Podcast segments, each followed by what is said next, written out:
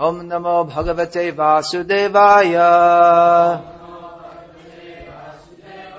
ओम नमो भगवते वासुदेवाय।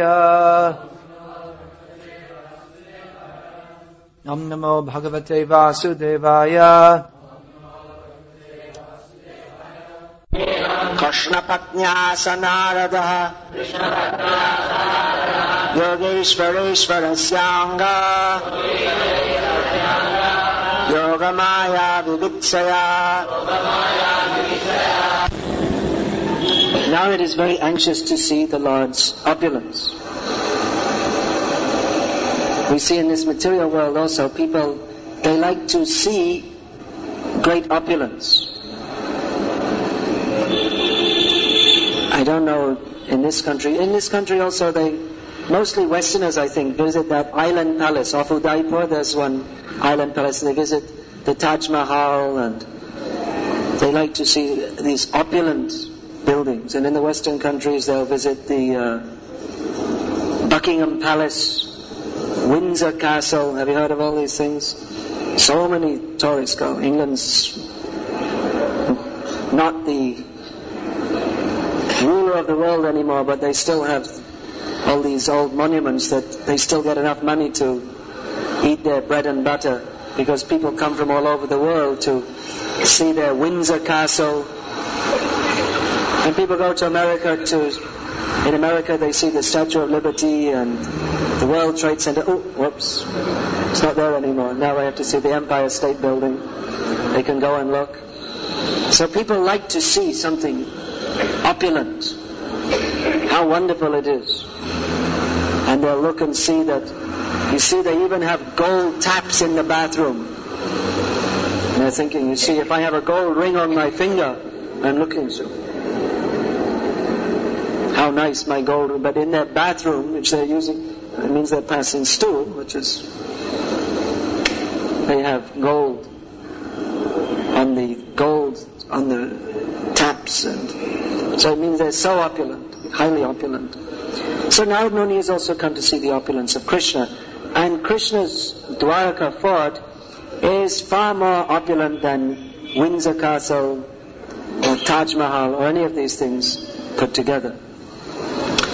There, there's, uh, that's described. There's, uh, everything is made with pearls and jewels and gems, silk canopies and beautiful bedsteads and all these things. So that's nice. But actually Narad Muni wasn't so much interested in seeing this opulence, but rather the opulence of the Lord uh, manifested in his wonderful potency. How he is simultaneously performing different pastimes in different palaces with different queens and with different devotees. Here in this palace, we see that Uddhava is present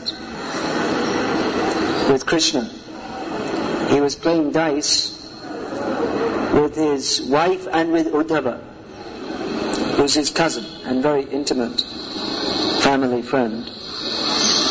So there are 16,108 palaces. But Uddhava is not only present in one palace, but you'll find him in many palaces. So just as Krishna expands, you see, if he's going to, it's not that he'll just keep Devaki, it's not only that he has one queen in each palace, but Devaki and Vasudeva, they're also in each palace. Because how can he live without his parents? In each form. And they're all performing different pastimes. So this is the opulence of the Supreme Lord. He does things which are impossible materially. Etad ishanam ishasya prakriti sto pitad gunai. Na sadat yata bhaktis.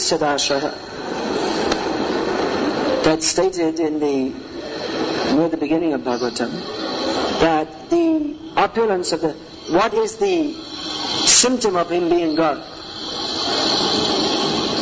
That he performs activities which are not possible within the modes of nature.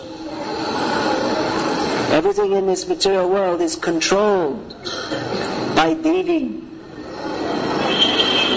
Mataji. Everything is controlled by her. The poor scientists, they're taking so much trouble to study this material world and how it works. But they don't know that this material world is just an outpost, or more like an outhouse. Do you know what outhouse means? It means the toilet outside, at a long distance. Nowadays people think it's very sophisticated to pass stool next to the kitchen. But actually you should have an outhouse at a long distance. So this material world, it is like an outhouse and they're studying they're spending all their energy to study how the toilet is, is going on and how the, the interactions of subatomic particles and different energies. But for all their study, they don't know that there's a spiritual world beyond this material world where these laws don't apply anyway. The laws of physics and all these different things, they, they don't apply in the spiritual world. Uh, there, there's the, what energy is working on, ananda chinmaya rasa. Everything is simply working for the pleasure of Krishna. So, whatever rules you might expect in the material world, they don't apply there. And even when Krishna comes to this material world, then he brings the opulence of the spiritual world with him. Just like it said that uh, Krishna, is regularly going from Nandagram to Govardhan. So it's a long distance. And how it's that he'll go there, then he'll come back for lunch sometimes. Then how is that? Because this, not that Krishna is doing jogging. He's doing a running race. He's very happily going at his own speed, going along, playing with the cowherd boys as he goes along. But the spiritual energy means that that the lotus, which is Vrajadham, can contract. Similarly, we find in Dwarka, there are, there's so much population there that it's more than that of the present world, and it's a fort off the coast of what is now known as Gujarat, Gurja. We find that even if you find that King Nagnajiti, he gave to his daughter Satya dowry to Krishna when Krishna married her. Now you'll find that it said that he gave so many elephants and then a hundred times more this and a hundred times more that and a hundred. So when it comes to the number of servants he gave Krishna, that alone is more than the population of the present earth. And they were all in Dwarka. So you might think it's quite crowded. But they can all fit without any problem. How? By the spiritual energy. The spiritual energy can expand different distances and can contract. So that there may be staying in these, all these servants that stay in the palace only of Satya, one of the principal queens of Krishna. And then Narad Muni is walking from one palace to another. You may think, well, how it's going to be a long walk because that palace must be uh, to fit. I mean, it must be at least the size of Tamil Nadu. So it may have been, or it may have been contracted also, but not contracted with, it means by the spiritual energy which can accommodate everything. That's stated in the Brahma Samhita. That the all accommodating spiritual potency. That means that physically it can accommodate everything because anyway it doesn't work according to the laws of physics as we know it. And it can accommodate all unheard of activities and all wonderful things. Everything is possible in the spiritual existence. That's why Prabhupada, sometimes devotees used to ask, what's it like in the spiritual world? And ask Prabhupada to ask so many questions. You just go there, then you'll see. Because you, we can't understand everything about this. That's why materialistic people, they will reject. How is it a little boy is holding a hill seven days on the end of his finger? It's not possible. Even the greatest weightlifting champions in the world, they can't even lift up one big rock. What to speak of a whole hill full of rocks. So we don't believe it. But then at all, if we're going to accept God, then we have to accept, as Jiva Goswami says, the first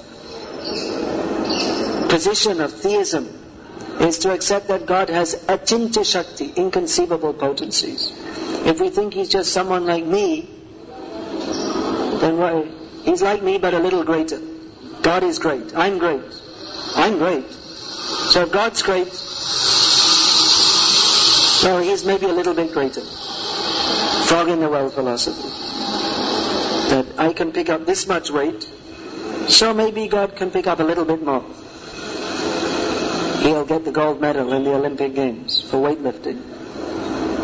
But they have no idea how great he is. Nidramananta jagaranda somakupaha adhara shakti mavalamba parang swamurti govindamadi purusham tamaham bhajami.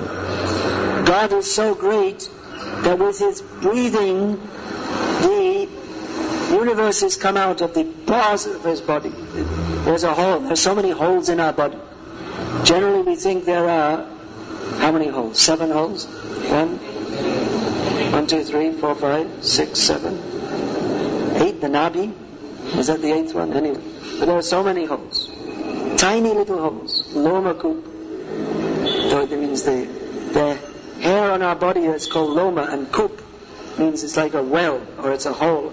There's so many, but you can't see it. But there must be, otherwise, how is the perspiration coming out of them? So there are holes all over the body. They're very, very tiny. But Mahavishnu's body is so great in size that whole universes come out of them. And he has the Adhara Shakti. He holds everything within him. So you may think, oh, that's very good. We can't imagine. But even greater than Mahavishnu is Krishna, who's non-different. Mahavishnu is non-different. But Krishna is so great, he doesn't even bother with all this creating, maintaining, destroying. He's too busy stealing butter from the gopis. He's got more important things to do. Hey Mahavishnu, can you, look after the material world? I'm going to go and steal some butter. There's some nice butter being made there. And they're going to keep it very secretly because they know I like to steal it but I'm going to steal it anyway. They can't protect it from me. He's got more important things to do. So this is the opulence of the spiritual world that Narad came to see. How Krishna is enjoying his pastimes with all his devotees. Nayujyate sadatma staya. Ah. Yatha That those who are sheltered at the lotus feet of Krishna, they share in Krishna's opulence. Because what is opulence? What is the use unless we can share it with others? That was Arjuna's complaint to Krishna. Kimna Rajena Govinda, Kimna Bhogai. That what is the use of us winning the kingdom if those who we would want to enjoy it with, they're all dead. We can only win this kingdom by killing our relatives. But unless you have relatives, then what is the use of having a kingdom? Then you can't. In, you want to enjoy it with others. Unless you, unless you share your wealth, there's no pleasure to having it. Of course, there may be misers, like there, that was very famous. The Nizam of Hyderabad was extraordinarily wealthy. He had rooms full of jewels, but he was such a miser. He didn't like to spend anything. He was a completely miserable person. So, wealth, one can take pleasure in wealth if he shares it in front of all his friends. If someone comes and says, "I'm very poor," oh, oh, what? Okay, take a thousand dollars. All right. He likes to show, you see. Ah, take it. Likes to show how wealthy he is. Unless you can, or invite your friends. Prabhupada used to say among the aristocrats in Bengal, that means the zamindar class, they used to arrange a big feast and then invite their friends. Come. Big, big feast, so many preparations. They would invite their friends. who are also Zamindar class. And then they'd eat a little, just a tiny little bit, and say, oh yeah, it's very nice. Thank you. And then the servants would eat everything. But they just like to show, you see, opulence. You see. We've cooked so many things. Oh, very nice, okay. Because anyway, they themselves are eating, they have facility to eat all nice things. They're all, so, alright, very nice. You've done it, we've seen. People like to show off. So, the, the devotees of Krishna, they share in Krishna's opulence. And Prabhupada explained that actually the servants, they enjoy more, just like in that example. That the, uh, the, the actual rich people, they're making so many arrangements. But the servants, they actually enjoy more because they, you'll see if you're going for book distribution, sometimes you go to the house of big people. Well, the servants don't usually let you in. But you see, actually they, they have to, they have to live their lives according to the dictates of others. People, they call them to different meetings and they have to live in such a way that people expect them to live. But the servants, they're very relaxed. They just have a little work because rich people have to keep many, many servants, more than they need. Just to show off, you see. I've got 120 servants. But what's that one's job? Well, he puts my shoes on when I go out the door. That's his job. He gets paid 10,000 rupees a month. Every time I go, he shines my shoes, and every time I go out, he puts them on. And when I come back, he takes them off and puts them on the rack, and that's his job. I have 120 servants, so you see, what shall I do with them all? And this one's job, his job is to just to uh, clean the doorknobs. You see, that's his job. He shines the brass door or the gold doorknobs. Gold doesn't need shining, so every day he just dusts them. 500 doorknobs in our home, so that's his job. So uh, the servants, they're actually, especially when the when the rich people go away, we come and visit their home and they're all lying on the couch, watching the TV, eat, lying on eating grapes. They're enjoying themselves. They have no anxiety. The people who are the bosses, the actual owners, they have to think how to maintain, how to pay all the different taxes and run their business. But the servants, they just do a little work and they're enjoying. So actually Krishna, he's not like a material boss. He doesn't have such anxiety.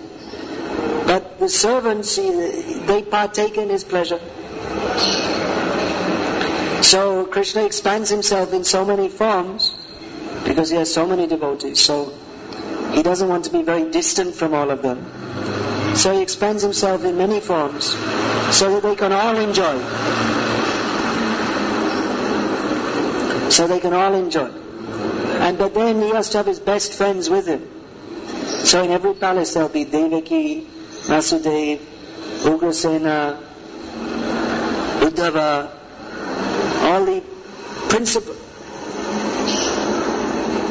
relatives not of that particular family will be present with him. So these are some of the opulences that Narad was seeing. Of course, Narad knew this. He knows everything about Krishna. Just like that's described in Bhagavatam. On the day when Krishna had killed Vyomasura, then Narad came to Krishna. He killed the Vyomasura in the morning, and Narad came to Krishna in the afternoon and was narrating his pastimes to him. It's that in the future I will see how you will go, Akrura will take you to Mathura and you will kill the washerman and the elephant Kuvala, Kuvalayapira and you will king, kill Kamsa and you will erect the Dwarka fort and you will kidnap Rukmini and marry her. He was narrating all, I, will see all this in future. So he knew what Krishna's pastimes are. But still, he is astonished to see it. Because that is the nature of Krishna's pastimes. They're unlimitedly wonderful. And even though a devotee has tremendous appreciation of Krishna's pastimes, but still he feels that I'm only a, I'm only appreciating it to a tiny extent because Krishna's pastimes are unlimited. And as a limited jiva, how much can we appreciate? That Krishnadas Kaviraj Goswami described that I'm writing this Chaitanya Charitamrita. I'm simply describing the main sequence of Chaitanya Mahaprabhu's pastimes. But actually, that every moment that Chaitanya Mahaprabhu was in this world for 48 years, and every moment of his pastimes, you, even Anantashesh, who has got a thousand hoods, even one moment he cannot properly describe. Because at every moment he performed such wonderful pastimes. That means that every, mo- every moment he's doing something and he's with his devotees and devotees are relishing. And he's also relishing what are Chaitanya Mahaprabhu's thoughts, how he's appreciating within his mind the unlimited pastimes of Radha and Krishna. And different devotees of Chaitanya Mahaprabhu are appreciating at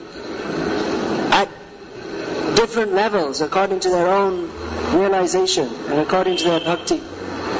But actually the internal relishing that Chaitanya Mahaprabhu is doing, actually only Sarup Damodar Goswami could understand that, who was just so close to Chaitanya Mahaprabhu. He's just like the other, he's like another form of Chaitanya Mahaprabhu. He's, his mind was completely one with that of Lord Chaitanya.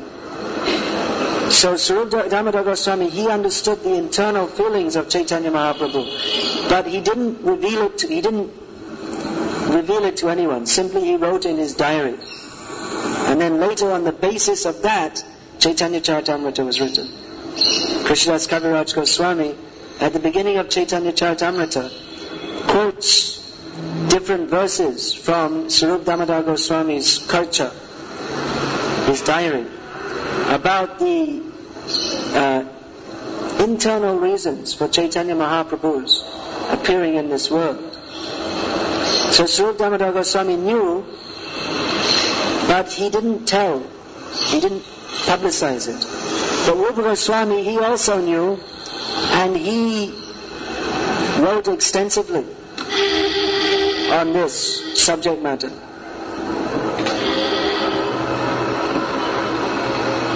So that can now be relished by the devotees. So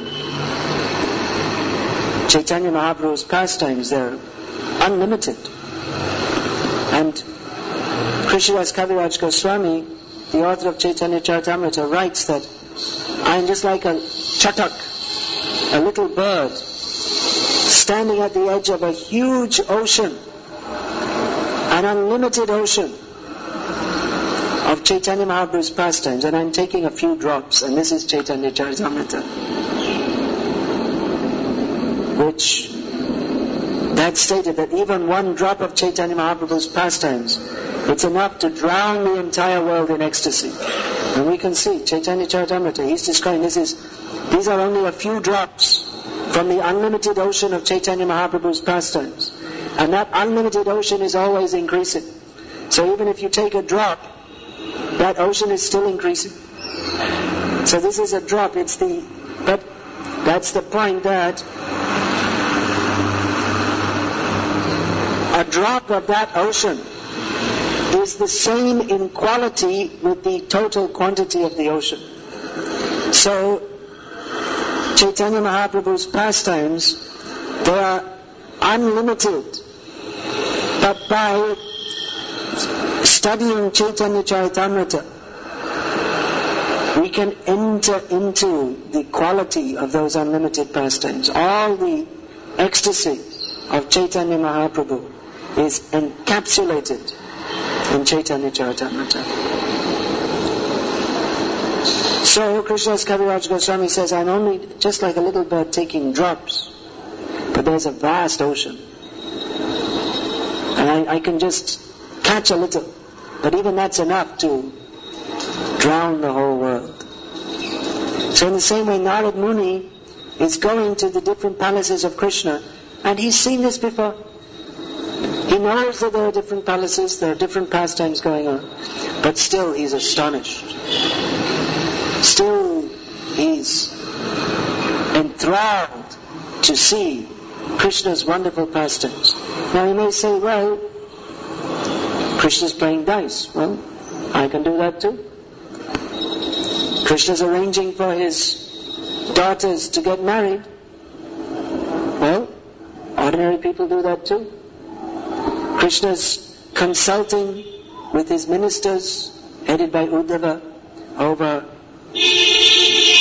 strat- political strategy. Well, that goes on in this material world also. So we may think then, what is the difference between Krishna's activities and those of an ordinary person? Well, that one difference is there, that Krishna he's doing this in 16,108 forms. That's one difference. But so there's a difference in quantity. But also there's a difference in quality. Because everything Krishna does is of the nature of Ananda Chinmaya Rasa. Everything is of the nature of spiritual bliss. We can read the newspaper, we read, someone has stolen some money. Thieves, dacoits stopped a bus and robbed everyone on the bus. And we read it. Not very interesting.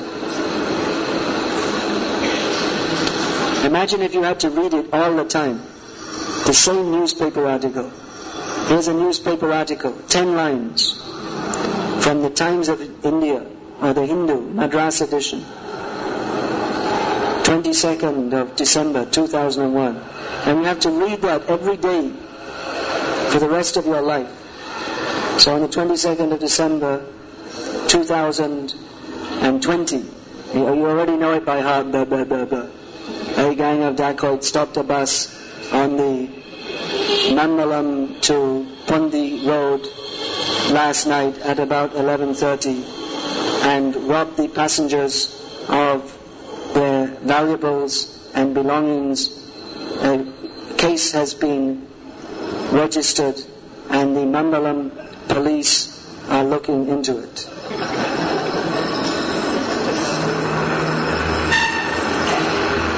It's boring even the first time you read it.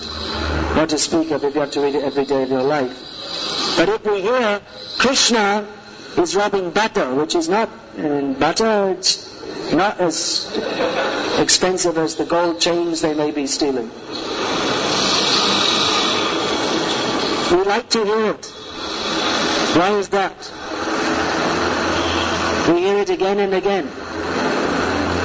Krishna is dancing with the gopis. No? So many people dance. So what? But we like to hear again and again. Because it's of a different nature. This material world is simply the perverted reflection of the spiritual world in which everything here is asat, achit, nirananda. From the very beginning, adyanta, uh, what is that? Ad, Yitu samspashada bhoga dukkha yone evate. Ad, adab, what is that? Adanta. Adyantav. What is it? I'm forgetting. Adyantav? Adyad, adi, adyantav. Then there's one more word. Antavanta, antavanta, konti. Amateshu ramate buddha. That the only pleasure in this material world is that from seeing, touching, smelling, hearing, tasting. But from the beginning, even. It is a cause of misery. Therefore, an intelligent person doesn't take part in it. Why do we like to touch, taste, smell, feel all these things? There's some sensual pleasure. Sensual pleasure. But above and beyond that is rasa, which in this material world also there's rasa. A man likes to pat his children on the head, and the child also enjoys that. There's the exchange of rasa. He's thinking, oh my son, and the son is thinking, oh my father. But that exchange of pleasure in the material world, that is limited and ultimately it is the cause of distress in various ways. Either because the son, well, it may be in various ways. The son may be a cause of distress for the father, or to maintain the son, he has to accept so many distressful conditions, do some nasty job, whatever. There's so much anxiety to maintain him. And then ultimately there is death, which is a cause of pain. But in spiritual existence, the rasa, the exchange or, or the, the mellow, the feeling, it's actually very difficult to explain rasa in English. There's no such word. Juice is one word. But when we say feeling, that's actually bhav. So bhav and rasa, they're not exactly the same thing. Rasa we can say that is the pleasure or the essence of bhav. So bhav is inherent in ras and ras is inherent in bhav. There's a whole science which has been studied on the material platform by Bharat Muni in his Natya Shastra. But the, the actual rasa is that of the spiritual world that is described in Bhakti Rasamrita Sindhu. What are the exchanges between Krishna and his devotees? So because that is on the spiritual platform, it is Ananda Chinmaya Rasa. That is actual pleasure on, it's Chinmaya that's on the platform of realized consciousness. And when, when there is Ananda and Chit, there must be also Sat, which means it is eternal. In this material world, there's no actual rasa. Because uh, that which is actual rasa, that means it's undying. We say undying love, but that's actually only in spiritual existence. Because there must be death in this material world. Jatasya hi dhruvam janma, uh, hi dhruvam mrityu, dhruvam mritasya cha. In this material world, death is certain for those who are born and rebirth is certain for those who have died. So this is the position of the material world. Therefore, there cannot be eternal love or undying love. But in spiritual existence, love is not only undying, but it's always increasing. And there's no time limit. It's increasing, increasing, increasing, and you may think that mundane poets write poems that my love for you is increasing every day. Well, even if it does, which doesn't happen in the material world, there's some phantasmagoria when someone falls in love, but after some time, they wake up and think, oh, actually it's not so wonderful. But in spiritual existence, the loving feelings simply go on increasing, increasing, increasing, and there is no bar to that. There is no obstruction. We see that sometimes Krishna behaves apparently very badly with his devotees. It's very difficult to understand. Why should Krishna leave the rasa dance? When all the gopis had come to him, this is the culmination of all their loving desires. And Krishna called them with his flute. And they came. Of course, he didn't directly call, come here. But they, they understood the message of the flute. Now Krishna is calling us. And then they came and he said, Oh, what are you doing here? It's not good for young girls to be in the forest at night, away from your home. You should go home. And he said, No. But you only called us. So then they were enjoying. So first he disappointed them then he danced with them, then again he went away. So why should he do that? Why should he apparently leave Vrindavan? These things are very difficult to understand. But one thing we can understand is that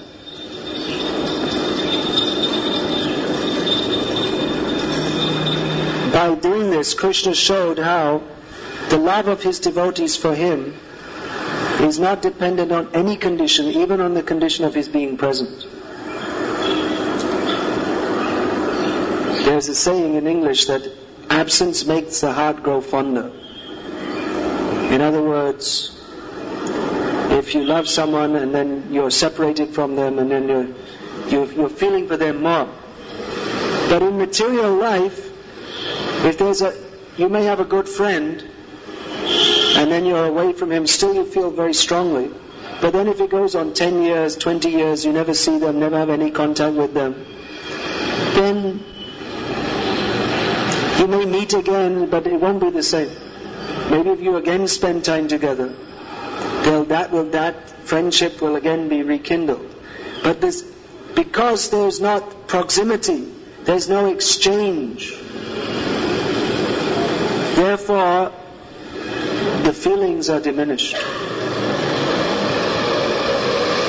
But Krishna, by going away from Vrindavan, he showed that even if in his absence, and one thing we have to remember is yugayitam nimeshena. For the residents of Vrindavan, one nimesh means the time it takes to blink. How much time does it take to blink? Less than a second. So one nimish is for them like 12 years in the absence of Krishna. So actually Krishna, when he left, they were feeling like tremendous long period of time. They would criticize Brahma. What is that useless fellow? Sitting on top of the Padma at the top of the universe. A completely useless, bogus person. He's creating this world, creating our bodies. He's given us eyes with which we can see Krishna.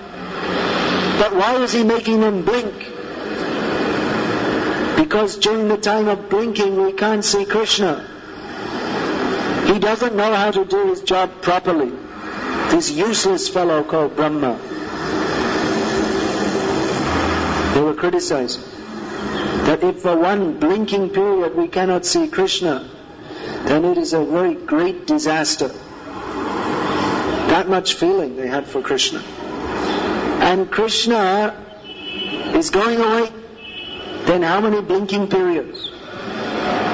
There's no blinking because their eyes are full of tears. Yugayitam nimeshena chakshusha pravrishayitam. Their eyes, it's not just one or two drops, but just like tremendous rain is coming from their eyes. And actually that was there with Chaitanya Mahaprabhu. That when he was dancing at Rath Yatra, then tears would come from his eyes like from a jalayantra, from a syringe, not exactly a syringe, this, this big thing they have for squirting water. They'd use for the Holi festival, for squirting water. Tears were coming out in great force. His eyes, it was like uh, so much water. People were getting soaked wet from the rain coming from his eyes. So you can't blink when there's so much water coming from your eyes. So there was so much suffering. So you would think that, well, after some time they could be, alright, now, alright, now, some, somehow you adjust. Just like someone's father dies, and then, oh, they're very sorry. But after some time you adjust and you go on with life. What to do? You can't lament forever. But for the Vrajvasis, They were simply lamenting, and their lamenting was increasing more and more, and they couldn't forget Krishna. Krishna showed Uddhav, who's mentioned in this verse. Uddhav, he sent Uddhava to Vrindavan. Because Uddhava was such a great devotee in Dwarka, he was known as the greatest devotee.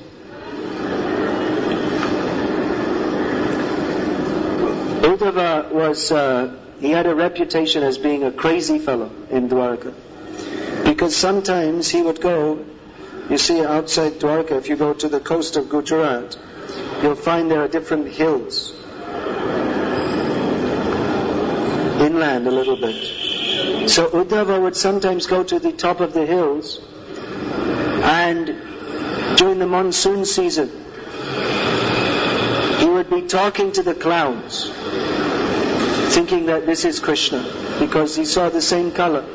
So he thought, this is Krishna. So he had a reputation as a crazy fellow, because sane people don't talk to clowns. So he had a reputation as a crazy fellow, because he was talking to clowns. But that was his love of Krishna. That was the manifestation of his love of Krishna. So in Dwarka he was known as the greatest devotee of Krishna.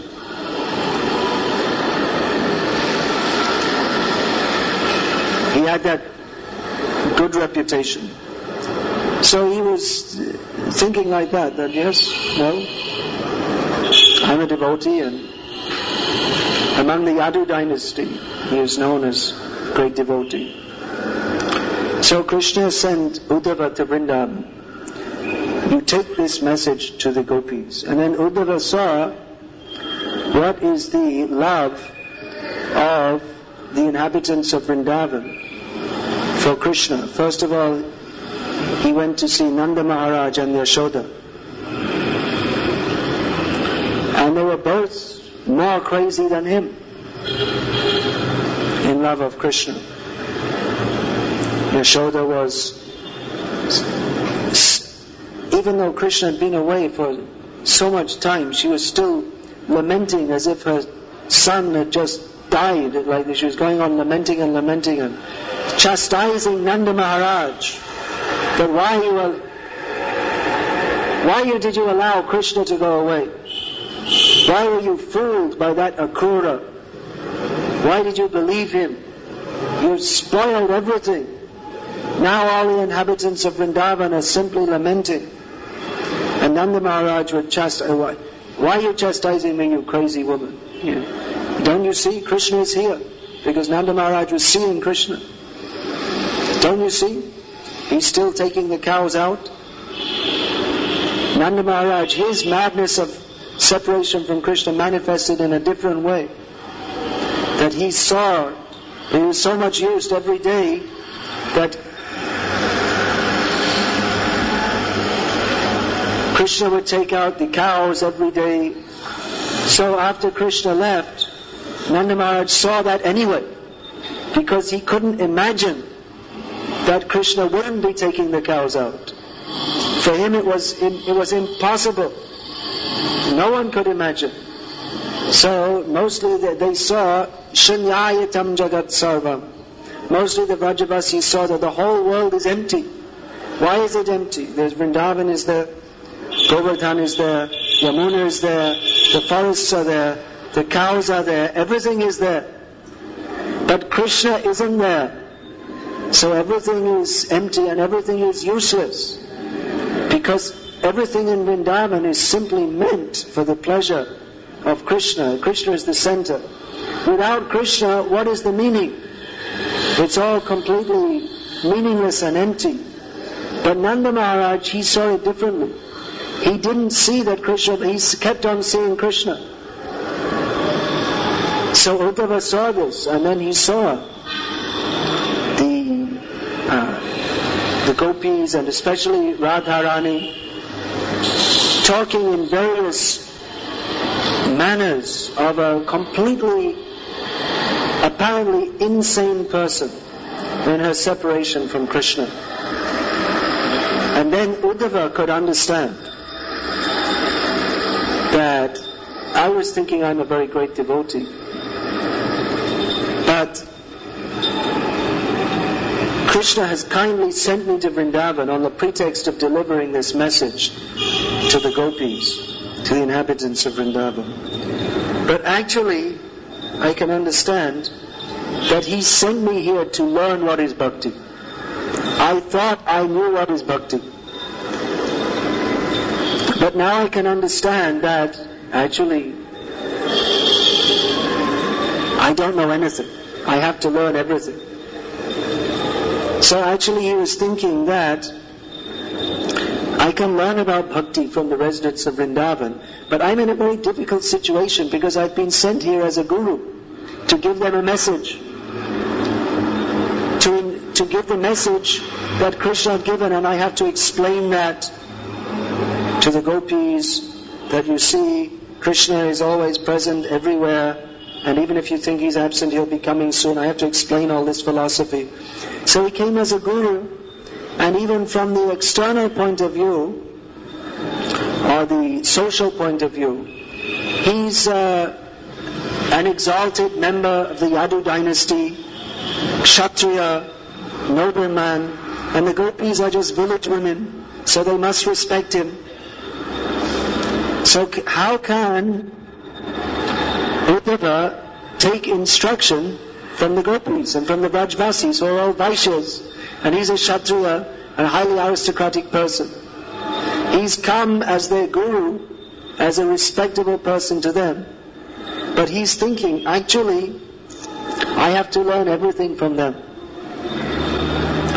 So, he was thinking, he was praying that if in my next birth, I can take birth as some of the leaves or the grass in Vrindavan, then sometimes the gopis, they will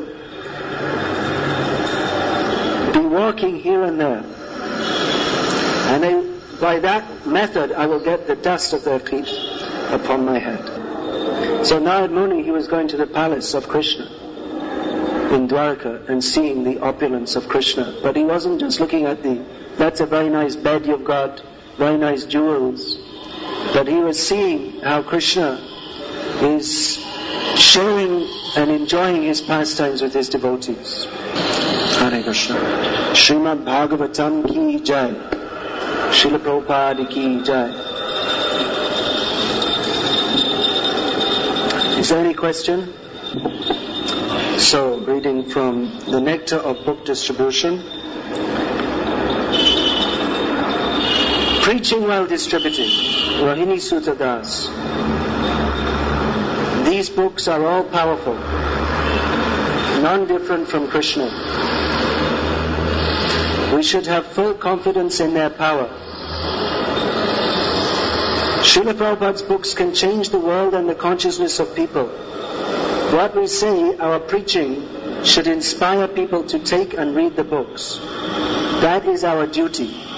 What's the use for, of preaching for a long time if in the end they say, thank you, that was interesting, but I don't want the books, maybe another time. I want to meditate on what you said. I like speaking more than reading. I like personal contact. Books I don't like. They say this many times. A devotee should never make this compromise of just speaking. Our goal is to make them take the books and associate with Srila Prabhupada directly. That makes the change. If they don't take the book, they're not serious and they will forget everything. They've cheated you and wasted your time. Many people are good at asking a lot of questions and appearing interested, but they simply don't dare to say no right away. When you realize this at the end, you become frustrated because you are thinking you had met an interested person. Therefore, our approach in the beginning is always short and direct. Present the books in a nice way. Then you will immediately understand how interested they really are. When they have bought the book and given a donation, then you can preach a little more and explain how to read the books. Now they are purified and maybe they will become so inspired that they take even more. And when they get home, they feel they had a nice experience meeting you. They never forget that impression, even if many years pass. The devotees are inspired because of the power of Lord Chaitanya and the mission and blessings of the spiritual master. Because of this enthusiasm, people become inspired and enlivened. But as soon as you go away, they forget everything. Maya offers them sense gratification and they forget whatever you told them. But if they have the books as a souvenir, they always remember the situation and their encounter with a devotee, then one day Krishna from within their heart gives them inspiration to read the books. Hare Krishna.